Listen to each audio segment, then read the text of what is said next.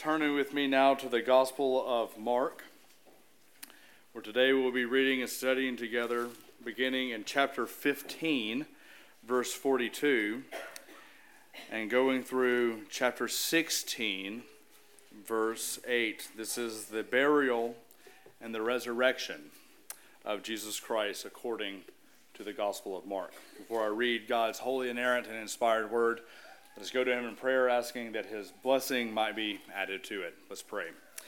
Our most gracious Heavenly Father, your word is life. It is a light that shines into darkness, and there is nothing more dark than the heart of the natural man. For, Father, we are all in union with Adam by nature. We are all corrupted by his sin, the original sin and by it we add to it all of our own individual sins. Father, we'd ask that the darkness of sin would not conquer the light of your gospel, the light of the resurrection of your Son, Jesus Christ. Father, we long that his name might be glorified above all other names. So, Father, we'd ask that you would do this first in our hearts and then through among the nations. May your name be glorified and may Christ be proclaimed as the one who was dead, but who is now alive. And it's in his name that we pray. Amen. So, here now the word of God, Mark chapter 15, verse 42 through chapter 16, verse 8. And when evening had come, since it was the day of preparation, that is, the day before the Sabbath, Joseph of Arimathea, a respected member of the council, who was also who was also himself looking for the kingdom of God, took courage and went to Pilate and asked for the body of Jesus. Pilate was surprised to hear that he should have that he should have already died, and summoning the centurion, he asked him whether he was already dead. And when he learned when he learned from the centurion that he was dead, he granted the corpse to Joseph. And Joseph bought a linen shroud and taking him down, wrapped him in, wrapped him in the linen shroud and laid him in a tomb that had been cut out of the rock. And he rolled a stone against the entrance of the tomb. Mary Magdalene and Mary, the mother of Joseph, saw where he was laid. When the Sabbath was past, Mary Magdalene, Mary, the mother of James, and Salome bought spices so that they might go and anoint him. And very early on the first day of the week, when the sun had risen, they went to the tomb. And they were saying to one another, Who will roll away the stone for us from the entrance of the tomb? And looking up, they saw that the stone had been rolled back. It was very large.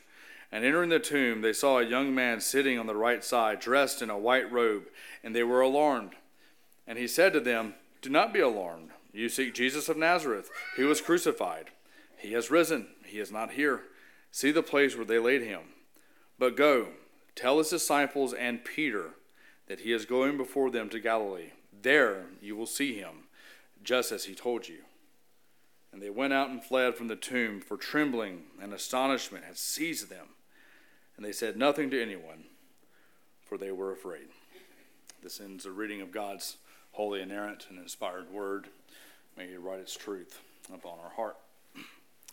So, this is something that uh, would be easy to kind of skip over, but I don't think it would be healthy to do so because I think this is, if you are reading along with me, depending on what version of the Bible you're reading with me through, uh, you might have noticed something that would might cause your antenna to go up a bit.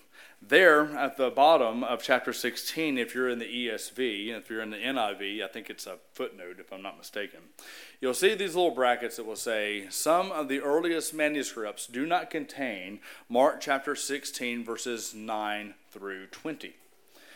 And let me say that that is true. The earliest manuscripts, so by the way, if you're not aware of this, the Bible did not just fall out of the sky one day. It was written by human authors as they were carried along by the Spirit. They wrote these mostly letters or books. They sent them to different congregations. They received them as being the words of God, and they did what anybody who loved the Word of God would have done. They started making copies, and they made copies of copies of copies of copies of copies of copies. And then over time, these copies are, are passed down from different churches and different places, and they are disseminated among all the different churches. Well, sometimes these manuscripts do not agree with one another. Now, we hear that as Christians who believe in the inerrancy of Scripture, the inspiration of Scripture, that this is the Word of God, and we can kind of start to panic when we see that there's just 11 verses that are not found in the earliest manuscripts, and we can begin to think, well, is it inerrant? Is this inspired? Do we actually know what Mark originally said? And the answer is yes, we do know what Mark originally said. In fact, if you compare the New Testament manuscript tradition to with any work of antiquity, it pales in comparison. We have way more manuscript attestation for the New Testament than any other book of antiquity, and it doesn't even come close. Second place is far and far and far away. And also, too, that little bracket, oddly enough, even though it might cause you to panic a little bit, is actually a testimony that we know what Mark originally wrote, that we know what the Word of God was said by the original authors. How, how, how does it testify to that? Because if we didn't know what the original author said, that little mark wouldn't be in there. We wouldn't know what they didn't say either. But it is there because we can look at that and say, Mark did not write that. But now the question is, well, why is it there? How did it get there in the first place? Well, I think it's very clear if you just kind of read through that text. Whoever added that was not trying to destroy the Word of God. It was not trying to add a new testimony to it. In fact, if your Bible has cross references in it, which, by the way, if it doesn't have cross references in it, please get a Bible that does. Those can be very helpful for your own personal study. You'll notice that everything that is said there is referenced in either one of the other Gospels or in the book of Acts. Uh, let's give you a, quick rundown and example of this. Uh, he mentions the disciples there on the road to Emmaus that are found in Luke chapter 24. You also have the Great Commission that you found in Matthew chapter uh, 28. You also see parts of the resurrection that are taken from the other Gospels and the Gospel of John as well. In verses 17 through 18, you see things that take place in the book of Acts. Uh, it's a story that's going on. So, so why is it somebody putting that in there? Well, I think if you look at the text and just read through the Gospel of Mark and then stop in chapter 16, verse 8, you'll understand that he ends the story in kind of a strange way, doesn't he? And so, by the way, you're very blessed to have the New Testament all in your Bible, all in one, nice, easy to carry along place. If you were in the first century, a complete testament of a complete New Testament would have cost you a literal fortune, and also too, it probably would have weighed about 150 pounds. It would it would have been it would have been huge very expensive. Most individuals could not afford even a single book from the New Testament. It was usually just churches. And they had to, they, they, and, and, and like I said, you would have probably, until about the third or fourth century, probably wouldn't have found very many churches at all that had every book of the New Testament. They would have only had what they had access to. And so, probably what is happening here is there's some congregation out there who their only access to the life story of Jesus from the Gospels was the, was the Gospel of Mark. And they've been left there and at the end at the end of chapter 16, verse 8, just kind of scratching their head and wondering, well, do they ever see Jesus? What happens? What well, if they do see Jesus? What happens after that? Probably what happens. Some Bible believing Christian who had read Matthew, Mark, Luke, John, and the book of Acts comes around to this church, sees that they have the Gospel of Mark, and says, "Let me just give you a footnote here." And in fact, the earliest manuscript that we have that actually contains that little note it has the same little brackets around it that says, This is not original. That was just some Christian who loved the Word of God who came and said, I'm not adding to the Word of God, but I want, I want, I want, to, I want to fill you in on the rest of the story. I want to fill you in what goes on in the other Gospels. I want to fill you in what goes on in the book of Acts because I think it's, I think it's important. And so I think a little phrase that I've come up with to kind of help explain this the long ending of Mark it is biblical, but it is not the Bible. If I was preaching through the Gospel of Luke, I would love to tell you about the road to Emmaus. I would love to tell you about the ascension of Christ into heaven. If I was in the book of Acts, I would love to tell you about, about Pentecost and the tongues of fire descending on the people. But I'm not in Luke. I'm not in Acts. I'm in Mark. And Mark did not write verses 9 through 11. He stopped at verse 8. But the question is, why did he start, stop in verse 8? That's a very strange thing. I mean, it, the story ends with the angel appearing to the Marys, saying, He is risen, and then they just run away, afraid and silent, saying nothing to anybody. Why does he end the book that way? Well, the reason he ends the book this way, if you've read through the Gospel of Mark, you should be kind of prepared for it. Throughout the Gospel of Mark, Mark has been asking the reader a series of questions, and they all revolve around this Who is Jesus, and how do you respond? Who is Jesus, and how do you respond? And that is what he is asking us with this strange ending. Who do you say that Jesus is? And what does that mean for you? Before we get to that strange ending, I want to just kind of focus real quick on the strangeness of Easter itself. It's a strange thing that we're doing today. Have you ever thought about this? Was, I was um, watching a video. There's a um, he's a philosopher of science, a guy by the name of Stephen Meyer. Um, he got his PhD uh, from uh, the University of Cambridge. You know, pretty pretty big to do university.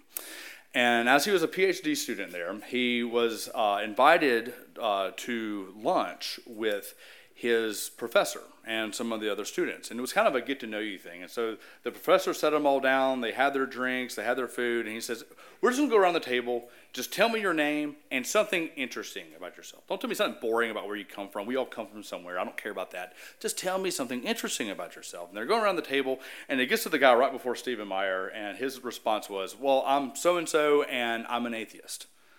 And the professor just laughed. He goes, Man, you're, in, you're at Cambridge. We're all atheists. There's nothing interesting about that. That's very normal. So don't, get that out of here. Get that out of here. Uh, next guy, what about you? What's interesting about you? And Stephen Meyer said, I'm Stephen Meyer, and I believe that 2,000 years ago, Jesus Christ rose from the dead. And the professor gets up, laughing with a smile on his face. He says, Now that is interesting. That is interesting. I, I think you're out of your mind, but that is interesting. And it's interesting because it is strange. People don't just get up and walk out of tombs. The, the, like all those tombs out there, they're still filled. They're not, they're not open graves. People do not rise from the dead. And there's some people who come to the Gospel of Mark and they'll say, well, Mark actually doesn't have a resurrection account because you don't see Jesus. Does it not have a resurrection account? Let me remind you of what the angel says. He says, Do not be alarmed. You seek Jesus of Nazareth who was crucified. He has risen. He is not here. See the place where they laid him. The tomb is empty. That is the resurrection. There is a resurrection account here. And not only does he, he doesn't just say, oh, well, he's resurrected, that's the end of the story. Mark verifies that he has risen from the dead the resurrection of Jesus Christ is a verifiable historical fact. And how do you verify history? Through testimony, through eyewitnesses. And something that you'll notice through all of the Gospels, all the Gospels, is that they're not shy to name names. See, if you're going to lie, if you're going to make up a story, you're not going to get very specific, are you? That's a good way to get in trouble. But Mark, Luke, Matthew, and John get very, very specific. I mean, just look at some of these people that are named that are named throughout the Gospel of Mark. Mark, by the way, was written probably about 20 or 25 years after these after the after the resurrection. These people are still alive when he writes this. One person that he mentions is a guy by the name of Rufus. Rufus is also mentioned in Paul's letter to the Romans. By the way, Mark was probably written to the Roman church. He's saying, if you don't believe me, you know Rufus. Rufus saw this stuff himself. Go to him and ask him yourself, and he will verify what I have told you. He mentions historical figures like Pontius Pilate, also Joseph of Arimathea. I mean, notice this. He doesn't just tell you Joseph's name, he tells you where he lives. Oh, by the way, if you're passing through Arimathea, Arimathea, there's a guy there by the name of Joseph. He was a member of the council, he's a member of the Sanhedrin, he's a highly respected individual. Go find him, ask him for yourself. Also, John adds that Nicodemus was there with him. The Marys, Mary Magdalene and Mary, the mother of James. These would have been leading women in the church at the time, very prominent public figures. If you don't believe Mark, Go find these people and talk to them. People who are lying and making up stuff don't tell you to go find people to verify what they say. They want to keep it to themselves. They want to be very general. Which, by the way, I, I feel like I have to say this every Easter. You turn on the History Channel, and there's all these shows about these other lost gospels the Gospel of Thomas, the Gospel of Judas, the Gospel of Mary, the Gospel of Peter. If you go through and read those Gospels, you'll notice one thing they don't mention names, they don't mention places either. You know why? Because they didn't know any names, they didn't know any places. The Gospels in your Bible, they, they name names and they name places. Mark is not afraid to tell you who these people are. But there are still those who doubt the claims of the resurrection. Probably the most famous one who doubts the who, who writes books about doubting the resurrection was the Scottish skeptic, the Scottish skeptic by the name of David Hume. And his argument against the resurrection was very simple. Miracles don't happen. People don't rise from the dead. Therefore, Jesus did not rise from the dead. My response? Duh. Of course, people don't rise from the dead. Of course, miracles don't happen every day. That's why they're miracles. We shouldn't expect people to be rising from the dead left and right. And it's and this idea that all these gospel witnesses, these are just ignorant goat herders who didn't know this kind of stuff. If they thought that miracles were just kind of normal things that people just rose to the dead, why are they amazed? I mean, even look at the disciples themselves. When John and Peter get to the tomb, they, they go to the tomb. Why? Because they can't believe that it actually happened. Thomas, in the Gospel of John says, Unless I can put my fingers in his wrist and his side and in his feet, I cannot believe because that is too remarkable. That does not happen. Way to go, David Hume. You figured it out. Miracles don't happen every day. That's why they are miraculous. This is why they're like um, uh, the greatest skeptic of all. So we talk about like David Hume's not the first skeptic. There's a whole school of Greek philosophy that was called skepticism. But you know who the greatest skeptic was at the time of the resurrection? Paul, the Apostle Paul. He wasn't just a skeptic, he was a persecutor of Christ, he was a persecutor of the church. But when he was on the road to Damascus, he saw something that didn't just change his mind, it changed his heart. It changed everything about him. And he went from persecuting and murdering the church to taking a trip to Rome and give, receiving the privilege of becoming a martyr for the sake of the name of Jesus Christ. That is what happens to skeptics when they come into contact with the resurrected Lord. David Hume is not as special as David Hume thought he was.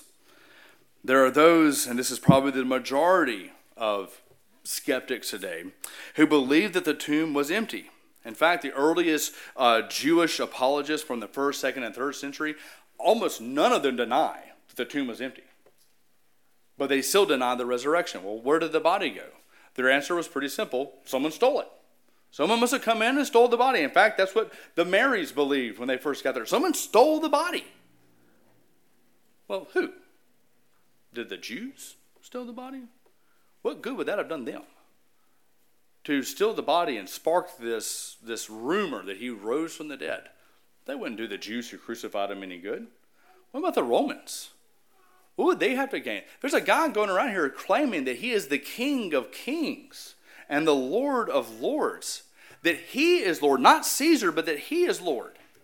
What good would it do them to steal his body and to create this rumor that he has risen from the dead? None. What about the disciples? Maybe they would have done it. You mean the weak, cowering, scared little mice of men who even doubted the resurrection themselves until they witnessed Christ themselves? These people who would, you would say, would make up a lie, and then all, every one of them, except for John, go and die brutal, brutal brutal deaths for the sake of their lie. It doesn't make sense. Why would they do that? Why would they make a lie and then die? And see, so well, maybe maybe they got rich off of it. The apostles got rich. They were dirt poor. They got, they got nothing out of this except for pain and suffering in this life.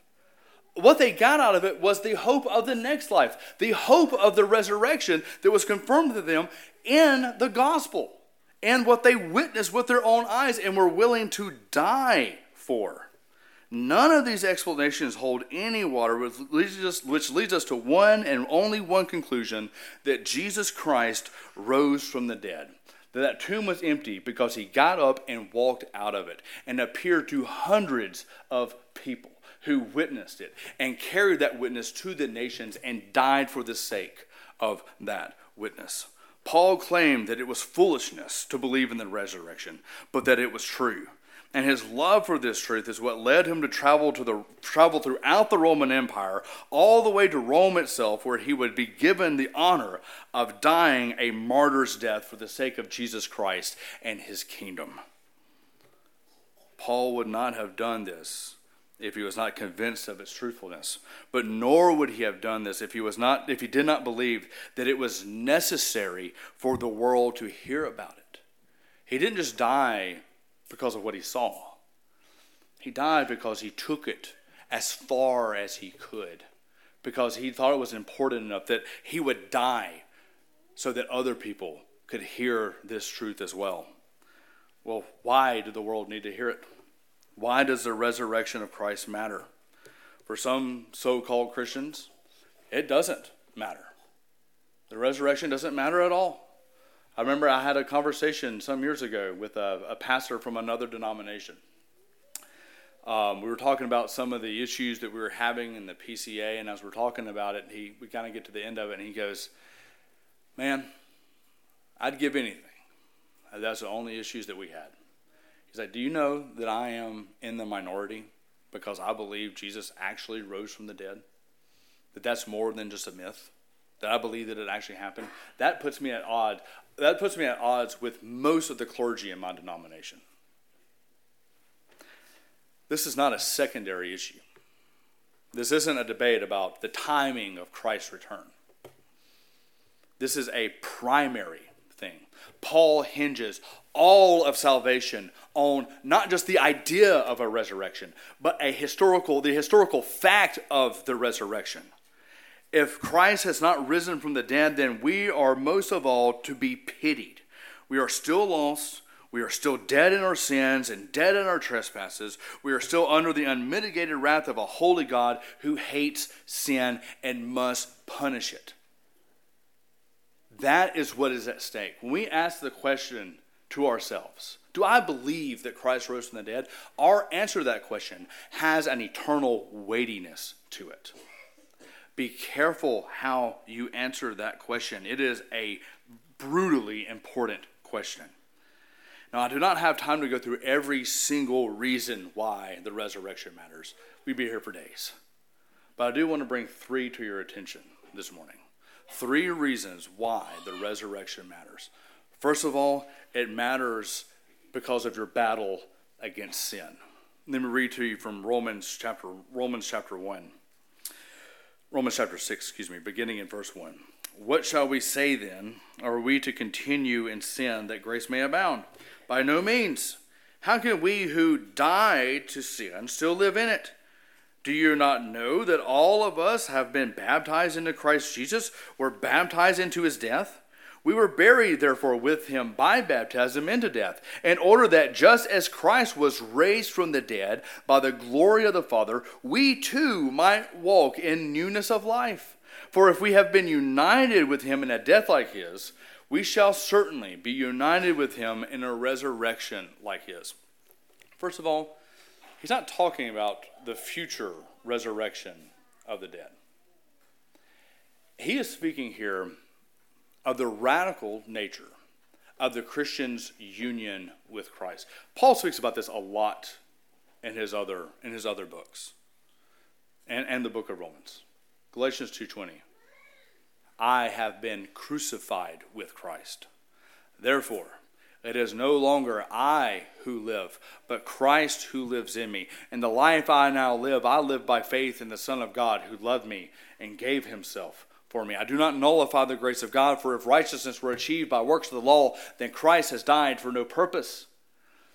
When the Christian is asked, the, the Christian is in a unique situation where we can't just ask, Well, do you know when you're going to die?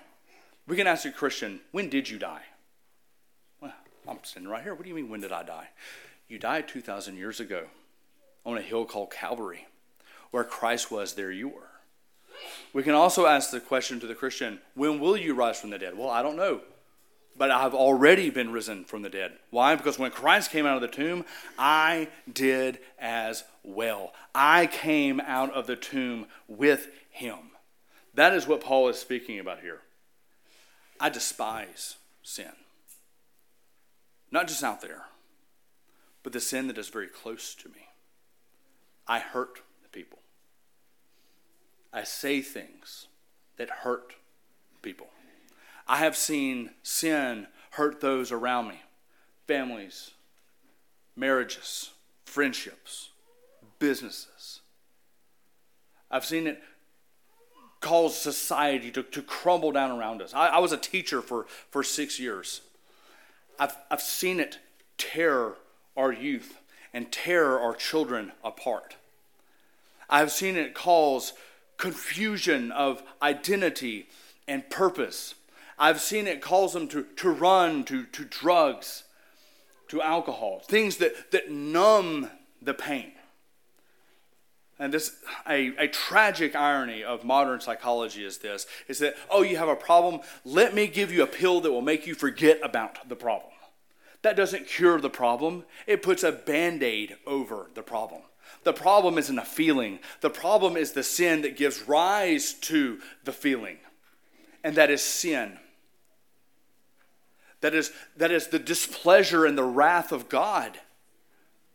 I despise sin, but I see it crouching always, always, always in my life and in those around me. What hope do I have that me and you will be able to take our hands wrap them around the throats of our sin nature and choke the life out of it. Romans 6. Romans 6. Notice here, he doesn't say, you know what, try harder to put sin to death. No, no. He says, remember who you are. You are one in union with the resurrected Lord. You have newness of life. That is your motive, not just a motivation, that is who you are. You are in union with Christ. Your sin has died, and now you have newness of life, and you will kill your sin. This isn't an if, it's a state of being. This is who you are. Victory is not hanging in the balance. You are fighting from a place of victory because Christ has risen from the dead. Secondly, the resurrection matters because you suffer. Let me read Philippians chapter 3. Indeed, I count everything as loss because of the surpassing worth of knowing Christ Jesus my Lord. For his sake I have suffered the loss of all things and count them as rubbish, in order that I may gain Christ and be found in him, not having a righteousness of my own that comes from the law, but that which comes through faith in Christ, the righteousness from God that depends on faith that I may know him and the power of his resurrection, and may share his sufferings, becoming like him in his death, that by any means possible I may attain the resurrection from the dead. Notice once again the union language. I suffer with Christ. I thought Christ is at the right hand of the Father in glory. What do you mean, suffer with Christ? Where you are, Christ is also. You never, ever, ever suffer alone. Christ is there suffering with you. But what's the hope in suffering? See, the world, they grieve as those who are without hope. But the Christian has this hope that just as Christ Jesus has been resurrected from the dead, he will not suffer us to wait in the tomb forever and ever and ever. I mentioned a while ago, right now, every one of those tombs are filled that will not be forever true. One day, every tomb will be open, and every grave will give forth their fruit. Will give forth the life. We will be called up into heaven. We will come with Jesus victorious, and we will see him put the final enemy, death, to death under our feet. Death must die, and it died in Christ. How do we know he killed it? He was risen from the dead. You do not suffer for the sake of suffering. You suffer for the sake of the resurrected Christ who is with you. And then, third and lastly, the resurrection matters because you have been a disappointment. That's hard language today. As I mentioned before, in modern psychology, we're met with disappointment or guilt, we're giving a pill that makes us forget about it. That doesn't make it go away, does it? There's a reason why so many people who get on antidepressant medication, which, by the way, if you're on that, I'm, I'm, not, I'm not accusing you or condemning you of anything. Sometimes there can be chemical imbalances that need to be sorted out. But no matter what the reason is, that pill will not cure you. There's a reason why people who get on those drugs stay on those drugs because they come off of it and they say, well, it's still there. I'm still a gigantic disappointment, still a gigantic waste of life. You have been a disappointment.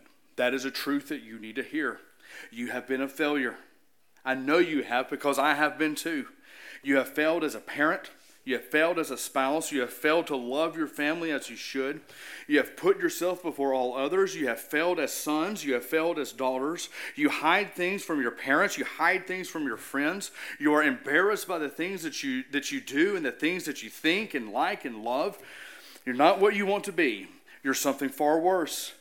You have all said and done things that you thought were private, but were overheard. Your words have harmed others, and you cannot take it back. You wish you could. You wish you could get into a time machine and go back and make it all go away, but you cannot do that. And you are left neck deep in your shame and neck deep in your guilt. You are a disappointment. You are a failure. You know who else was a disappointment and who else was a failure? Peter. A royal disappointment, a royal failure. When we come to this text, maybe if you've read through the Gospels any time recently, you know what was the last thing that we saw Peter doing? He was in the courtyard being questioned by a servant girl. I, I know you. You're with him the, the guy from Nazareth, the carpenter. You know him. I don't know.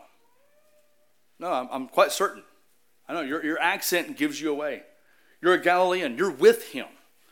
I don't know the man. The last thing that he says, he says, I do not even know this Jesus of whom you speak.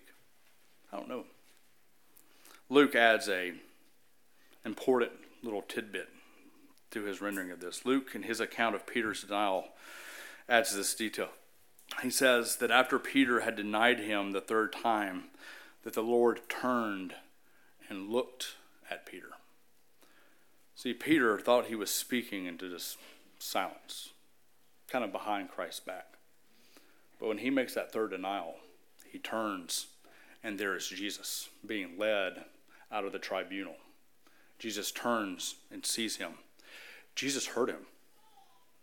Jesus is about to take upon himself the wrath of God for all the sins of God's people. Christ Jesus, who knew no sin, is about to become the very embodiment of sin, the most sinful thing to ever be on this earth. And in that time of crisis, he passes by Peter, the rock and hears him say, I do not even know that man.